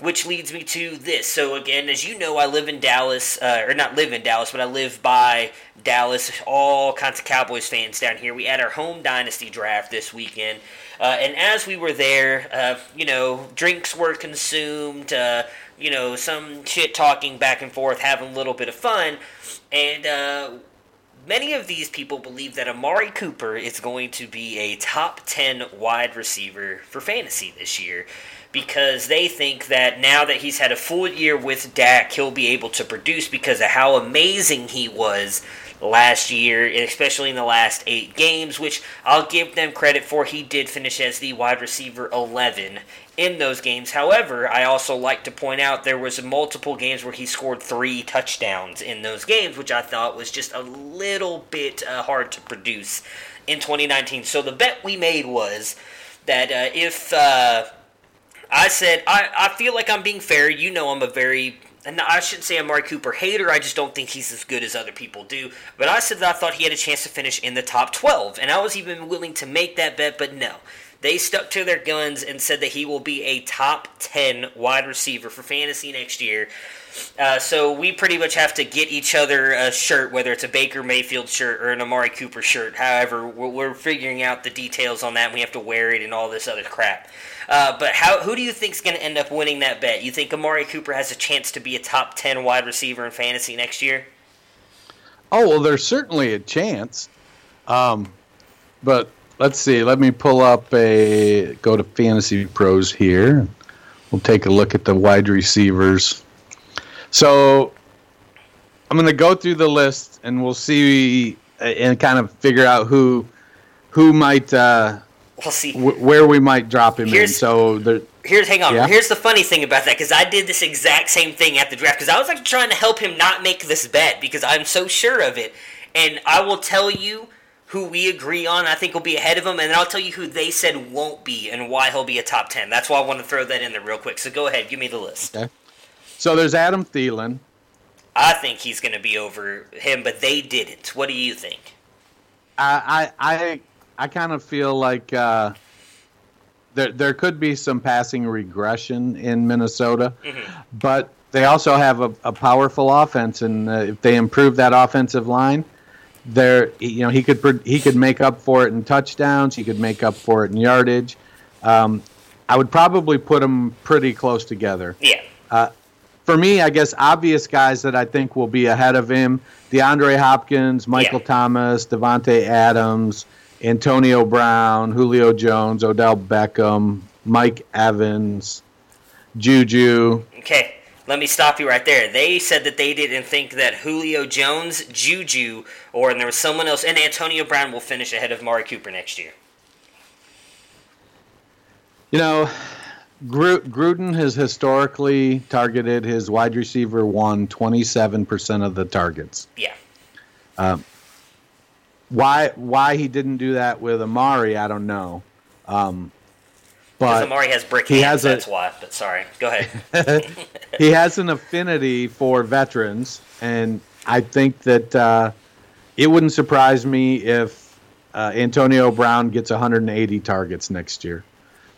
Uh, I, I think he's going to get uh, peppered with the ball. He's going to get it deep. He's going to get it short.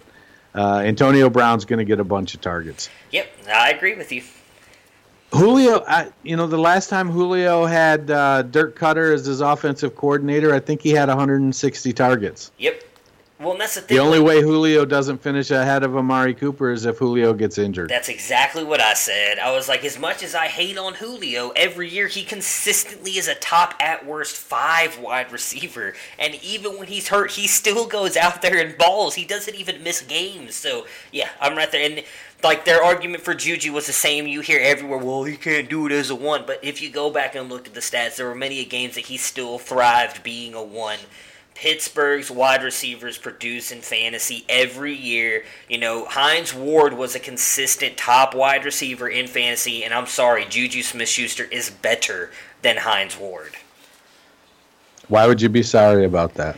Well, you know, just because some people seem to think that he isn't. But I, I, I don't know what the hate is on Juju. I think Juju is a phenomenal wide receiver and a phenomenal human being. So, but yeah, so the, they they had a thing saying that th those three he would not be over, and I, I was trying to explain. I think he finished as the I don't even remember 18th or 20th wide receiver last year, something like that. And so they were trying to pick apart all these players. And I, like I said, I said I thought he could finish in the top 12. I felt like that was being reasonable, especially in Right. my Amari Cooper hate. But they swear that he'll be a top 10 wide receiver with Dak. And my biggest thing was I feel like if he's going to be a top 10 wide receiver with Dak, he's going to have to throw for 4,000 yards. Dak's never throwing for 4,000 yards. He's just not going to. Yeah, and they showed last year that they're they're also plenty willing to give Zeke uh, a bunch of targets. Yeah. Uh, I think Michael Gallup steps up this year, and they added Randall Cobb, so they're going to have. The, so let let's say Dak does throw for four thousand yards, he's going to have the best wide receiver core that he's ever had, Yeah. and Zeke Elliott. So, it, I don't know that. You know they're not going to force feed uh, Amari targets. That's that's not Dallas's style. Yeah. So I, I, I just I don't know. Top ten, could it happen? I'm sure it, it could happen. Yeah. Um, but you know, I certainly am not going to put him above Odell. I think Odell is going to get his targets. Michael Yeah. Thomas, he isn't going above there. You know, if Thielen d- isn't in front of Cooper, then I think Diggs is. Yeah, that was my argument too. So, you know, I guess some of it. Tyreek is probably going to be out, so he's Yeah. not going to be We there. took we took Uh, him off the list. Yeah. Emmanuel Sanders was uh, the wide receiver seven last year. He's not going to be this year. Yeah. Uh, Ro- Robert Woods was ten. AJ Green was eleven. You know, Mike Evans, twelve. Yeah, Evans is Evans is, gets his targets. Yeah. He gets his targets and he gets his touchdowns, and it looks, for all intents and purposes, that Tampa is going to throw the ball more this year than they've thrown it in Evans' entire career. So he's gonna he's gonna get plenty of targets. You know, Brandon Cooks and, and Robert Woods, they were wide receiver ten and wide receiver fifteen. Yeah. So one of them, one of them is probably going to be ahead of him. Uh, AJ Green and Tyler Boyd were 11 and 14. One of them is probably going to be ahead of him. Yep. Yeah, un- unless unless injuries come into play. Yeah. I think, I, I, I, you know, think that's I, the biggest I, thing. I want Amari to be up there, but I don't. I don't know. I think you should start picking out your shirt. Oh, I will. I will. Trust me. I'm already sold that I'm going to win. Like I said, they the arguments they were making were just to me ridiculous. Like they even I brought up because again Odell and Jarvis both fin. Or Odell I think finished either right ahead or right behind Amari Cooper, and Jarvis finished ahead of him last year in fantasy points. And so I was saying. You know, they were like, oh, well, you know, going to Cleveland, like, Od- Odell's not going to be a top wide receiver anymore. I'm like, dude, like, I know you guys are just saying that to be dumb now, because let's be honest here. Like, Jarvis, Odell is still going to be a top flight wide receiver. He's gonna finish ahead of Mark Cooper. And no, no, they got too many mouths to feed in Cleveland. All right, well, you know, like I didn't want to argue, uh, but I was just like the the arguments they were making for Amari Cooper over guys like Julio, Thomas. Not, well, they didn't say Thomas, but Julio, Juju, Brown, Odell, Woods, uh, and uh, Cooks. I was just like, guys, like you got, you're just you're reaching here. But yeah, I mean, like I said, it was uh, interesting. I made a a couple bets. We'll see how they turn out. Also, made probably a stupid bet in the fact that I think Cleveland's going to have a better overall season than the Dallas Cowboys, and the loser uh, gets their head shaved. So I guess we'll see how that one works out. That one I'm not gonna lie, I'm a little nervous about because if uh, if they make the playoffs, but if the Browns say get knocked out in the first round and the Cowboys survive or whatever, I'm gonna be getting my head shaved at our next rookie draft. So we'll see how it all works out. But you know, we had to we had to throw some stuff in there. Uh, really quick before we get out of here, um, I wanted to get your opinion. I'm, I'm torn right now. So uh, as I posted on Twitter last night, I joined my first Devy League with the Dynasty Nerds guys. Uh, really excited about that. Uh, and I'm on the clock at 112 right now. And of course, Garrett had to go Baker Mayfield. Garrett, if you listen, I hate you, man. I hate you because I was gonna take Baker Mayfield. I wanted my guy Baker, but he took him. It is a super flex league, so he took him. I think at like one six or something like that. So I'm sitting here. I'm definitely I'm torn between Davante Adams and Michael Thomas. I think I'm going to take Adams just because I love Adams and and that's where I want to go. But my biggest thing here is I know I want a running back here. We've got four on the board, and I know which way I'm leaning. And so I, I might I feel like I need you to talk me out of it because I feel like homerism is taking over just a little bit here. Todd Gurley, Bell, Johnson, Cook are still on the board, yet I want to take Nick Chubb. What do you think? What what pick is it? I'm at 112, so I'm going to get my, my back-to-back Oh, so picks, and then I'm not picking again for, for a while. I And just so I know, I Well- said Superflex. Only one other quarterback's gone, and that's Mahomes. Nobody else has gone quarterback, so that's why I'm not worried about taking a quarterback right now. Even if a bunch Yeah. go, I feel like I can get at least a decent one when it gets back around to me. And if I have to attack it twice, I'll attack it twice. But I want to get that because it's also uh, we also have all the rookies in there too. So if at worst, I can I feel like I can grab Murray or Haskins later or stuff like that. Like I'm not too worried about quarterback right now. I want to focus on building that core of my team really quick. i- is is uh your boy Jay Rich in the league too? He is, yes. That's why I really feel like I need to grab But- Chubb because he's not getting back to me. No, there's no shot. Well, he's not going to take a quarterback till like the twelfth or fifteenth round or something. Yeah. So that'll be cool. He's not. He that's his strategy, even in superflex.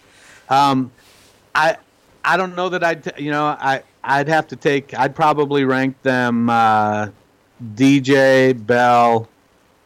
Uh, Who else did you say? Chubb, Cook, and Gurley. Uh, DJ Bell. Man, it's tough to pass on Todd Gurley there No, too. but the knees, man, that's what worries me. I just, I, I want to take, like, the reason I was really leaning, it's for me between DJ, Chubb, and Cook. And most of it, DJ, like, I love DJ and what he does in the receiving game. Same thing with Cook. Cook worries me with the injuries, which is why I was kind of moving Chubb over him. And then it was kind of looking at Chubb and Johnson. I'm like, but Chubb, he's just, he's so much younger. I feel like he's kind of on an ascending offense, obviously, there with Cleveland. Like, I don't worry about Kareem Hunt at all. I really do think that at you know, yeah, he might lose some some carries to him this year, but I really think after this, Kareem Hunt's gone. I know we've talked about that many times. We think they're going to use him as a trade chip, and even later, I'll probably try and grab Kareem Hunt just to be on the safe side because a lot of drafts he's going six, seven, eight round. of back row invitational, I got him in the eighth round, I think. So he's someone that I'll try and grab later. I won't reach for him, but I'll try and grab him. But I want like a young stud running back that I feel like I can count on, and that's why I was leaning more DJ or Chubb because I love Bell, but I don't think I think he's got two, three years at best. Where I think you know Johnson and Chubb easily have five, six, seven years left at best. Yeah, I I probably wouldn't go Chubb. Uh, I, I I'd pass on Cook. I think the injury concerns are are real. Bell, I think, um, you know, there's questions about you know the new team, the new scheme. Um, on one hand, he, he could get a, a ton of work. Uh, I, I it for me it would come down to Gurley and Johnson, and I don't there. You know there was Twitter was all aflame with uh, Gurley stuff the past couple days because Yeah. Jay Glazer put something out. All Jay Glazer did was take all the information that had been put out and put it in a new article. Yeah, There was no new information whatsoever. And so I I got to say I would take Todd Gurley. well, that's not going to happen. So, all right.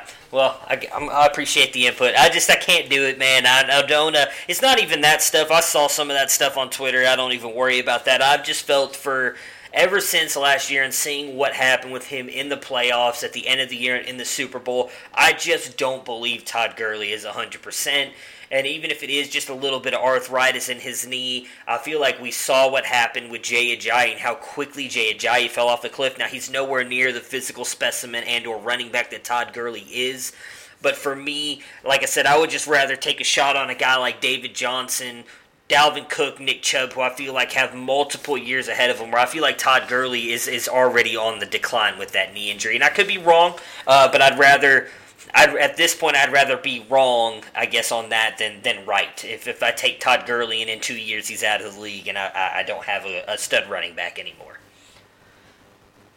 Well, I, I get for me it comes down to who's going to help me win this year the most. Yeah, but yeah, I know. I just feel well, and that's with that too. I feel like uh, you could make an argument with all three of those guys as well. It's not a. It's not like I'm talking about Todd Gurley and then you know nothing against Kerryon, but then Kerryon Johnson and Leonard Fournette. Like I feel like Dalvin Cook. You know, Dalvin Cook, uh, David Johnson are right there with him, and Nick Chubb is a little bit of a step down. But I feel like DJ, I mean, DJ was the running back one just a couple years ago, so I feel like he could easily compete and finish ahead of Todd Gurley. I do think Chubb has a chance to finish ahead of Todd Gurley, uh, a little bit lesser chance than than Cook and, and Johnson though. But yeah, I don't know. We'll see. I'm on the clock. I'm gonna make this pick eventually. I might. I just, you know, looking at Nick Chubb, man, it's so hard. I want, want one share of that Cleveland offense, and as you know, a lot of these guys in the in the with Dynasty Nerds all live up there, so I feel like this is my only shot because Odell went a lot earlier than I thought he would. I don't think I'm going to have many other chances to get anybody from the Cleveland offense, so I feel like this is my shot and I've got to take it, but we'll see what happens. Before we get out of here, speaking of the Nerd Herd, I know you've got a new article and a whole big thing that you're working on that you just put out there, so let us know where we can find you on Twitter and, and let us know about this article that you've got uh, kind of in the works here with the, with the Nerd Herd group. Well, you can find me at culture underscore coach. Uh, hop on iTunes and give us a, a review. Uh, you know, we're going to give away an entry into the listener league. We're sitting at 12 reviews. When we hit 20, we're going to randomly select a uh, uh, one of the new reviews and uh, let somebody into the listener league. So get out there and and give us a review. Uh, I did just submit an article. I'm working on a Dynasty Deep Stashes by division, and I submitted the first in the series uh, yesterday. It should be coming out soon. I did the NFC West, kind of touched on each team and picked picked a player that's uh, you, you should probably have on the back end of your roster or on your taxi squad that has some some potential uh, to to maybe pay off. So that's uh, in the works. I'll be starting uh, the next one. It's an eight part series. But also, I, I kind of am coordinating uh, an overall dynasty review for each team. So we're going to do 32 teams in 32 days. And we're starting with the AFC West. Uh, that won't be coming out probably till mid June, uh, the first in the series. And so that once it starts, though, there's going to be 32 of them, one one each day for the next 32 days, talking about you know the studs, the duds, the breakouts, the deep stashes uh, for every NFL team and uh, the fan- their fantasy relevance.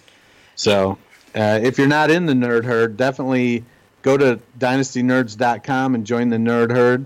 Cost you the cost of a cup of coffee each month. We just rolled out one of the new tools on there, and uh, it's it's pretty cool. It's uh, so if you go to our rankings, and if you're in the nerd herd and you go to our rankings, all of the people that do rankings went through every player, every fantasy play, player in the NFL, and we did a buy sell rating, uh, buy hold sell, and so you can click on the buy sell rating. And so I'm looking at Juju here, and of the 20 some uh, Dynasty Nerds writers, 23% have Juju as a must own. Uh, 31% have him as a buy, 23% as a hold. 15% of the writers have him as a value sell. So what's a value sell? That means he he's at he's at peak value. If you can if your team can handle selling him to get really good assets in return, maybe you're not in a you're not a playoff contender and so you can sell him and get three first round picks and a startable player or something like that. Um, and and seven percent of the writers have him just as a sell. Don't you know? You're not going to sell him as a, a, dirt cheap, but if you get an offer that's reasonable, maybe move him. But it's it's cool to see. It's a pie chart, and you can kind of click on it and see uh, the must owns. It's it's a pretty far out tool. I'm really excited about it. Yeah, it's it's been pretty cool to watch, and again. Uh, been really exciting to see everything that, that Rich and Matt and Garrett have been working on to roll out here. It's it's been awesome. If you guys really you know, if you if you've listened to their podcast, they talk about it all the time. You can you can jump in for, for a very low price. A, a, cost of one cup of coffee a week, I believe, is the way that they put it. Uh, it's it's a well month. worth it. a month. I'm sorry, yeah, a month. So it, it's well worth that. You guys will it will help you out tremendously. I'm actually just today uh, got the email from Rich. I'll be jumping in on the Devy rank, so I'm excited about that. Can't wait to check those out, guys. It's gonna be it's gonna be awesome. Um, really quick, as Dennis touched on with the listener league, yes, please leave a rate and review, good or bad. It'll get you guys a chance to get into the listener league, get a free T-shirt, and then of course, obviously, get a shot to win a free NFL jersey if you win the league. And last but not least, today's entry. We almost completely forgot about that, and I'm glad you mentioned uh, the listener league there, Dennis, because I almost forgot about it. What let everybody know what the way is to get into the the listener league this week, and you have a full week. We'll announce it today, Memorial Day, and then we will announce the winner next Monday, along with the way to get into the league next week. Uh, let me find my notes. I forgot what it was. Oh, you want me to oh. say? Okay. okay. no, I found it. So, we're animal lovers. Yes. Uh, I'll post pictures of my dog Smog. He's a rescue p- pit bull mix that we've got. We've uh, had him for about four years now. Uh, he's a lovely dog. So if you want to get into the listener league, post a picture of your pet, uh, tag us in it, uh, throw on the hashtag uh, Knights of the Round Table. That seems like an awful long hashtag. Yeah. You don't have to hashtag it, but it might be fun if you do. Uh, but tag tag us uh, on the picture, and uh, we'll we'll pick uh, one of the entries this week that tags us on the on the with a picture of their pet, uh, and and you'll get an entry into our uh, the Knights of the Roundtable listener league. Yeah, please do because it'll be uh, we we like he said our, our animal lovers can't wait uh, to check out all these pictures and then pick someone at random and then we'll get you into to the group. It's already been kind of a fun group so far. Can't wait to get this league filled out so we can start drafting and get everything together. So guys, thank you so much for listening to us again today. Please uh, rate and review if you have time. And then if uh, we will be back actually uh, later this week, we will not have a Thursday podcast. We are having a, a couple special guests that really uh, helped me out a lot in getting this whole thing started. Uh, joining us on Friday to do a fun little episode with me and Dennis. So uh, we will not be back until probably Friday night, possibly even Saturday morning before the next pod goes up. So everybody have a great week, and I will talk to you on Friday, Dennis. Right on. Prepare for glory! Everyone up, you got your popcorn ready. Do you got your popcorn ready? I came out the womb, I ready. And he's hit the end zone for an unbelievable touchdown. I would be honored if you played football for this team. Throw it up above his head. They can't jump with me. God, Lee. Only they tackle him at the 40-yard line. Who can make a play? I can. Who can make a play? I can. あっ!